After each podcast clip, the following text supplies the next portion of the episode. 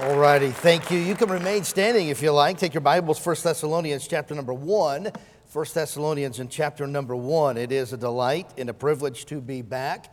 And I'm thankful for West Coast Baptist College. I'm thankful for the time that my wife and I had here as students, being trained, and many of the same instructors here teaching and inspiring and exemplifying the same things. I'm grateful for that. And then certainly the 10 years that we had here to be a part of the team and what God is continuing to do yet today, but allowing us to be a part of that will always hold a special place in our hearts. And so it's a privilege to be back. We're thankful for Lancaster Baptist Church, thankful for Pastor Chapel, thankful for West Coast Baptist College, and just consistently following the leading of the Lord and going forward in this needy hour. And grateful that you're here and a part of that. And I know we're within 2 weeks of the finish line. And we were spending a little bit of time at Pastor Chapel yesterday and hearing about the tracts meetings. And I know Dr. Getch and others have had hours and hours and hours of that. And then all of the projects and the final things coming down to the home stretch. And so your mind is everywhere right now. I get it. But for a few minutes, I want to be an encouragement and a blessing to you if I can. 1 Thessalonians chapter 1. And let's look together in verse number 8. The Bible says, "For from you sounded out the word of the Lord, not only in Macedonia and Achaia, but also in every place your faith to Godward is spread abroad, so that we need not to speak anything. For they themselves show of us what manner of entering in we had unto you, and how ye turned to God from idols to serve the living and true God, and to wait for his Son from heaven, whom he raised from the dead, even Jesus, which delivered us from the wrath to come."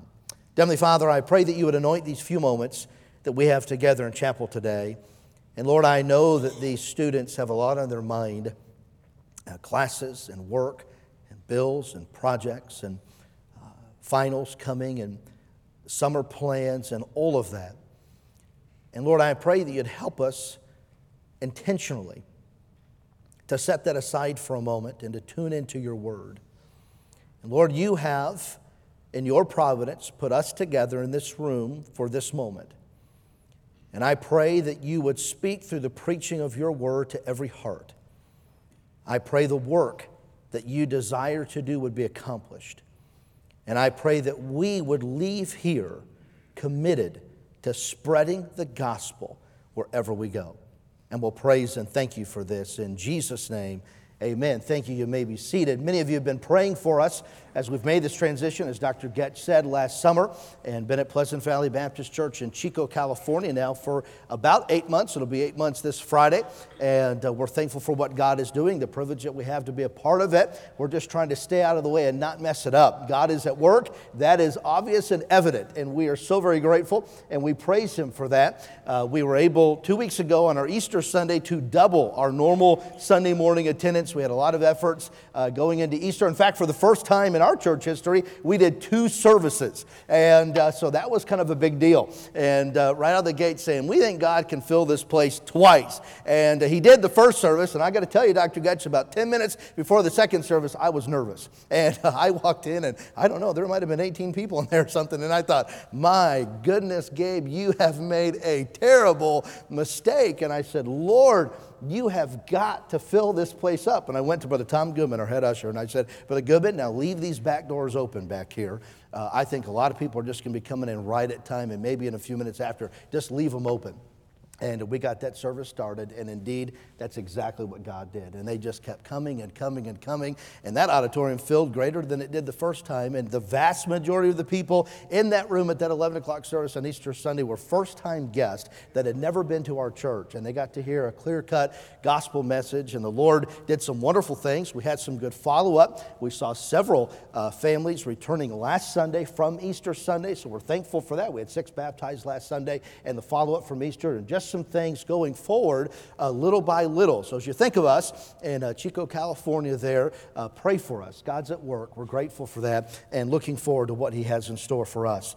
Well, I love the book of First Thessalonians. In fact, when I took the pastor and asked Pastor Chappell, give me some direction, give me some guidance, and he gave me a lot of things. But one of the things he told me, he said, hey, when you can, start a verse-by-verse series through the book of First Thessalonians. And I did last September, and we started verse-by-verse going through the book of First Thessalonians. We entitled this series, The Marks of a Mighty Church, and we're still in it. I just preached last Sunday night from 1 Corinthians chapter 5, verses 12 and 13. But we're working through the book of 1 Thessalonians, and we're learning so much, and we're so encouraged by it, because when you understand how this church came about and the significant impact that it had with the gospel of Jesus Christ in a time that was so pagan and wicked, it just encourages you to no end, because the gospel is still alive, it's still changing lives, it's still building churches, it still works. And we're seeing that in Northern California, and we are so immensely grateful for it. So the Lord sends the Apostle Paul to Thessalonica. You can read about it in Acts chapter 17. And he's there for just 3 Sabbaths. So he's there for 3 weeks' time. I wish we had the impact that he had in such a short amount of time. But in 3 weeks' time, he's in the synagogue, he's preaching, he's teaching the Word of God. People are getting saved, lives are being changed, and a church is started. Well, then persecution runs Paul out of town, and these infant Thessalonian believers begin to grow in their faith. And as you work through 1 Thessalonians chapter 1, you see that this is indeed a gospel-centered church, that the death, burial, and resurrection of the Lord Jesus Christ has changed their life radically, and they understand the importance of the gospel. They're following people as they're preaching the gospel. In fact, just prior to our text, we learn in 1 Thessalonians that they themselves have become examples for others to follow. The biblical pattern, follow me as I follow Christ. Paul came and taught them about Jesus Christ. They accepted Jesus Christ. They were growing in grace, and now other people were following them. It was a beautiful New Testament Baptist church unfolding here in Thessalonica. Then we get to these last 3 verses of chapter number 1, and we see the impact that God allows them to have with the gospel. And this morning, I would like to challenge you and me about being a gospel-proclaiming Christian. A gospel-proclaiming Christian. In 2 weeks, most everyone in this room will be someplace else. The exciting part of that is what fruit that could mean for these summer months. As this group spreads out all over the United States of America, maybe some internationally, what that could mean as the power of the gospel goes with you, wherever it is that God's leading you, and God uses you personally in the gospel ministry. And I believe as we see that unfold from these believers here in Thessalonica, it will encourage and inspire you. Notice with me regarding their impact, first of all, the sphere of their witness. Go back to verse number 8. The Bible says, "For from you sounded out the word of the Lord, not only in Macedonia and Achaia, but also in every place your faith to Godward is spreading abroad." Now the word sounded out occurs only here, and it's referring to the sound of a herald's trumpet. The idea was that they were bold in their witness. The difference that they were a part of, the impact that they were making, was not because they would only talk about the gospel in small rooms and corners with people that they knew. No. These Thessalonian believers got a hold of the gospel, and they were willing to go everywhere telling people about Jesus Christ. It didn't matter where it was. It didn't matter who the audience was. They had a message. They were convinced everyone needs to hear this, and abroad they went, and the gospel indeed was shared. You see, they were convinced that what they had discovered in Christ was too good not to be shared. And God brought me here this morning to remind you that we have received the same gospel, that what you and I have received in a personal relationship with Jesus Christ is indeed a good thing. Aren't you thankful as the young men up here stood and sang that we could identify with that song? He died for you and for me. He robes us in a robe of righteousness. You and I are going to stand before God someday. day. And we're not going to be seen as we are, but we're going to be seen as the righteousness of the only begotten Son of the Lord Jesus Christ. That's an incredible thing. Amen. I hope you and I never get over that. The fact that we are going to stand before God when we don't deserve to be there. But we have been redeemed. We have been bought back through love and the Lord Jesus Christ. And then we stand and we are seen as Jesus Christ in righteousness. What a blessing that is. Don't get over the gospel in your life. Spending time at the foot of the cross, remembering what Jesus has done for you. These believers were in the habit of that. And this was too good to keep to themselves. It was something that they were convinced needed to be shared. And everywhere they went, that's what they did. In fact, the Bible says in Psalms 96:3, declare his glory among the heathen, his wonders among all people. We have a family in our church joined in February. And leading into Easter Sunday, they're brand new. They're just getting involved. And we had announced to a very small group, hey, we want to meet Friday night and just do some campus prep for Easter weekend. We just want everything looking first class for the people that the Lord will bring. Well, here came this brand new family in, Harry and Susanna Basio and their children, Hugh and Hillary, and their children are college age. And they came in and they were helping to clean doors and prepare buildings and campus and so forth for the Easter services. And then the Saturday before Easter, they came out for soul winning, and it was the first time they had ever done that, and they participated with us in going in the community and just inviting people to church. And then they came on Easter Sunday, and they attended a service as a family, and then they served together as a family at another service. And then we were having some festivities after the service, and Harry said, Pastor, come here, I want you to meet Naima. And Harry and his wife Susanna are registered nurses at our hospital, and Harry said, I want you to meet Naima. This is my coworker. And I've been telling her about what God's been doing in our life, and she came today to learn about that as well. And it's been a blessing to see the Lord use this family. The personal encouragement of that family is this. I went to our deacons in January, and I presented to them our budget for 2023 before we had presented to the church. And just a number of factors and what was happening and what was going on, I said to the deacons, I said, I just believe God wants us to take a huge step of faith in 2023 to meet some needs and do some things. And we presented a 30% increase in our general fund budget for 2023. And I said, now guys, to be honest with you, I don't know how this is going to happen. But I believe that it has to happen for our church to do what God wants us to do in this year. And we talked it through and we prayed, and unanimously they said, Pastor, let's do it. That was a Wednesday night. On Thursday night, one of the deacons, Brother Aaron Edelman, was with me, and we went and we made a follow-up visit to this family, Harry and Susanna Basio. We went to their home, and we were invited into their home, and we began to get to know them. And they began to tell us their story, how they grew up in the Philippines, and Baptist missionaries came, and they were reached, and they accepted Jesus Christ as their Savior. That's the church in which they met. They went from the Philippines to Canada, and then COVID hit, and their nursing background and profession, Harry got into being a traveling nurse. He went from Canada to Houston, Texas, from Houston, Texas to Indianapolis, Indiana, and then from Indianapolis he went to Chico, California to serve at Inloe Hospital. He did two different stints there as a traveling nurse, and his wife Susanna said, you know, Harry, I like this Chico place. I think we should stay. They began to make arrangements to make Chico their permanent home. One Wednesday afternoon, one of our teenagers knocked on their door out teen soul winning, invited them to Pleasant Valley Baptist Church. They went on the website and checked us out and decided to come, and they came.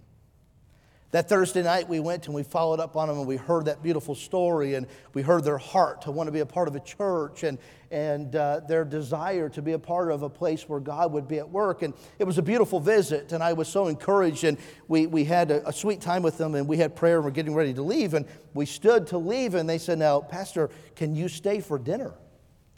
And we had already been there an hour. I did not know that they had prepared dinner, but they had, and they thought we were coming over for dinner. So after spending an hour with them talking about the church and being involved and being at it and so forth, they said, could you stay for dinner? Well, of course, my soul winning partner, he loved that. You know, I'm going to go with Pastor every Thursday night. You know, this is great, dinner to boot. You know, so we go over to their table and we sit down and we have a meal and fellowship. You say, Pastor Gabe, what are you talking about with all of that? One, God adds to his church such as it needs. But two, when the gospel is real in someone, they cannot help but tell other people. And this new family is telling everyone wherever they go, and they're bringing people because of the power of the gospel. We see in verse number 8, for we sounded out the word of the Lord. That expression occurs over 200 times in the Old Testament, and this truth had been exclusively preserved for the Hebrew people. For 2,000 years, God, if he had anything to say, he said it in Hebrew. He spoke to a Jew. For centuries, the Jews had been the recipients and the custodians and the sole proprietors of the Word of God. If a Gentile wanted to know it, they had to go and ask a Jew. And all of that changed at the day of Pentecost. And I don't know about you, I'm thankful for that. The Bible says in Acts 2, when the day of Pentecost was fully come, and they all with one accord in one place, and then they gladly received his word, were baptized, in the same day, there were added about 3,000 souls. And after Pentecost, if God had anything to say, he said it in Greek. It was a Gentile language most people knew and could understand. And the New Testament, as we know, was written in Greek. God was speaking a language to the entire world. Now, the Jews did not like that. They did not want this salvation gospel message. They didn't want the Gentiles to have it. They resented what the Holy Spirit of God indeed was doing, bypassing the rabbinical schools, the synagogue, the traditional Judaism, the entrenched Jewish traditions. They hated Paul and Christ and Christianity. They hated the fact that these Gentiles now were preaching the word of the Lord. They wondered, how could these Gentiles know the word of the Lord?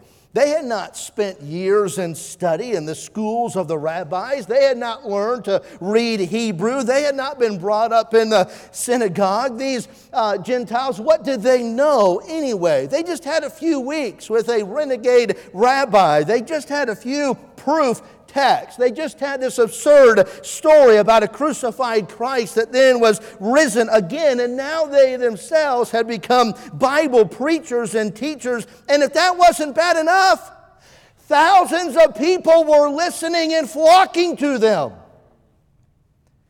And it enraged them. You want to know why that worked? Because it was the gospel. And the more they persecuted it, the more it spread. And the more they tried to stamp it out, the more it went every place, because it was indeed the gospel. In fact, when Timothy brought this update to Paul, and Paul was penning this letter under the inspiration of the Holy Spirit of God, Paul was hearing about it from other people. Other people in Corinth were asking Paul, hey, we heard about this gospel from these people in Thessalonica. Tell us more. In all of Macedonia, and all of Achaia, it was on fire. The gospel indeed was spreading. Why? Because it was real with them.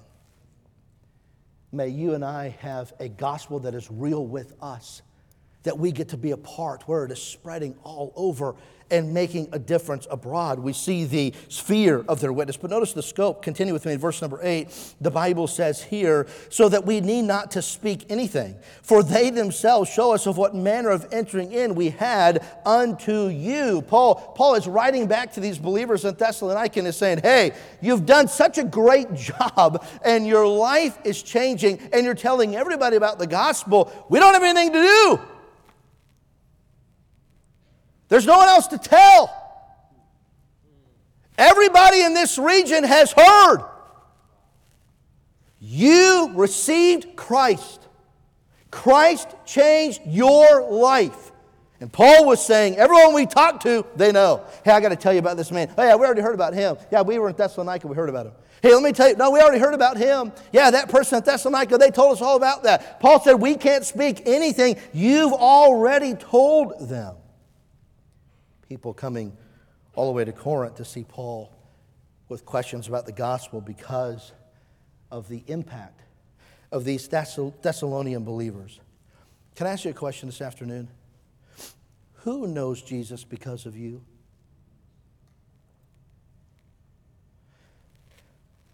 I'm grateful for every student at West Coast Baptist College. We need you. and we need more like you. But there's a world out there that needs Jesus. And there's got to be something in every single one of us that recognizes we can do something about that. We can tell people about Jesus Christ.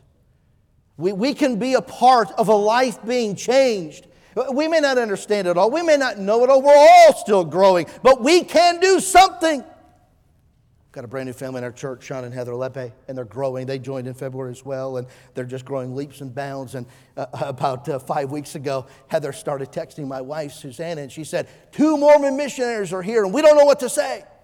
And I think they let them in their house. That was probably not a wise idea. But anyway, I can just picture in my mind these 2 Mormon missionaries and Sean and Heather sitting in this living room, and Heather's on her phone just rapidly texting these questions. Give us answers.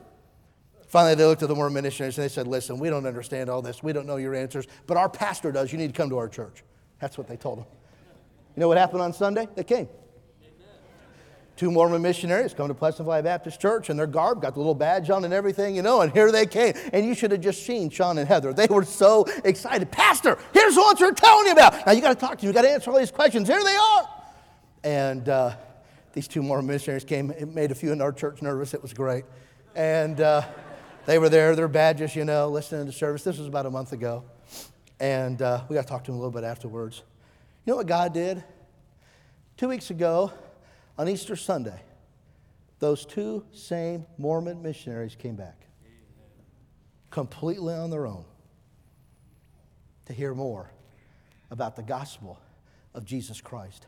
I found out after the service that one of the young men who goes to college in our area had brought all of his roommates. And 2 of his roommates were Mormon, but they didn't think Mormons could go to Baptist churches, so they just wore regular casual clothes. But then when they came as Luke's friend and they saw across the auditorium 2 Mormon missionaries in their suits and their badges, they were like, we could have come that way too. I mean, we got a whole thing going on at Pleasant Valley right now. We got our Mormon section, you know.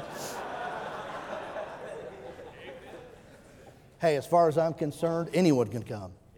Because when they come, they're going to hear the death, burial, and resurrection of the Lord Jesus Christ, and that is the power of the gospel. And I love the fact that when someone's life is truly changed by the gospel of Jesus Christ, they can't help but tell people. They can't help but put a desire in the heart of somebody for the Jesus that they see in that person's life. There's something real and authentic about that you cannot hide. And student, I'm just telling you this morning, what we need all over America and the world is you, with the gospel real in your heart, and you sharing it wherever you go. That's what these believers in Thessalonica were doing. But notice the significance of this. Continue with me in verse number 9. And how you turn to God from idols to serve the living and true God. Now think of this. Who were these people in Thessalonica? Paul comes to this city. He goes to the synagogue, as his practice was, and he opens and he preaches. He teaches. But the people that are listening, the people that are learning, the people whose lives are being changed, the Bible tells you and I that they are changing from idol worship to Jesus Christ worship. These were pagan people. These were idolaters. You study the culture of this city at this time, and it was sensual, it was wicked, it was violent, it was pagan. Kind of like the day you and I serve in today in California. That's exactly what it was. Our city made Fox News last week. A mom of an 11-year-old girl who the school counselor told her that she should transition from a girl to a boy, that the school counselor could arrange the counseling and the medical procedure, that all of it could be done without the mother's knowledge or consent, and then ended the session by telling the girl, don't tell your mom. Now that's the world we live in. That's the culture we minister in. That's the hour that God has placed you and I in. My whole life I've heard, isn't it a great time to be a Christian? And I don't know that I always understood that, but I do believe today it is a great time to be a Christian. Amen. And I want to tell you why. Because if we don't start acting like Christians, it's over. It is unbelievable, the wicked onslaught that is happening in America and in California and how it is rapidly progressing. And I'm telling you, we have not been told to sit by and to be idle. We have been told, occupy till I come. Put your hand to the plow and never look back and go forward. And I'm telling you this morning that the gospel is still available and it still has the power to change lives. These were people that worshiped idols. These were people that were involved in incredible sensual worldly worship. These were people that took infant children and sacrificed them to gods. Hey, the wickedness that you and I see in our day today, it's not new. It is the outcome of a people that shake their fist at God and say, "We don't want you." It has happened before, and it is happening now. So what do we do with that? We share the gospel. That's what we do. We share the gospel. We tell people about Jesus. Because I got to tell you something. In most cities, there's a lot of people out there looking for truth. They're just looking for someone bold enough to declare it. They're just looking for someone that is willing to say, yes, we believe that Jesus is God, that He left heaven's glory. He was born of a virgin. He lived a perfect life. Then He died on the cross and He shed His blood. And 3 days and 3 nights later, He rose again from the dead. And He did that because He loves you and He loves me. And He paid our sin penalty and extends to you and I the gift of salvation. And if you will accept Jesus Christ as your Savior, and if His Spirit will indwell your body, He will change your life. And I'm telling you this morning, it works. And people need it. And it can incredibly, radically change a culture. The Bible says of these Thessalonian residents, they turned to God from idols. Watch this, latter part of verse 9, to serve the living and true God. The word serve there means to serve as a bond slave. You know what happened to these people? They went from living a life that was completely godless to living a life that was completely God-filled. That's what happened. I'm not talking about in a city where there's a Baptist church in every corner. I'm talking about Thessalonica, where they were involved in pagan worship and idolatry, and it was wicked. And in that city, the gospel was preached. And in that city, people got saved. And in that city, lives changed. And you want to know what happened to the people in that city? They went from a life that was godless to a life that was God-filled. They went from idolatry to serving God with their whole life. You know what God can use with the people in this room to go from city to city in the United States of America and to introduce people to the Lord Jesus Christ and to watch your life change and give their life to Jesus Christ? Young people, this is not only possible today, it is absolutely imperative that that's what we do. Amen. I graduated from West Coast Baptist College in 2002. I guarantee you, most of the graduates to walk across this stage on Monday night, May the 1st, have more talent than I do. It's not about talent. Thank God for the giftedness that God has given every person.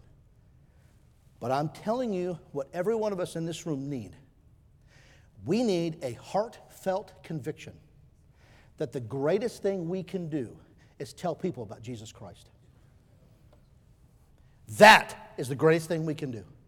And I believe that God wants to use you to do that in ways that will blow your mind. And it works.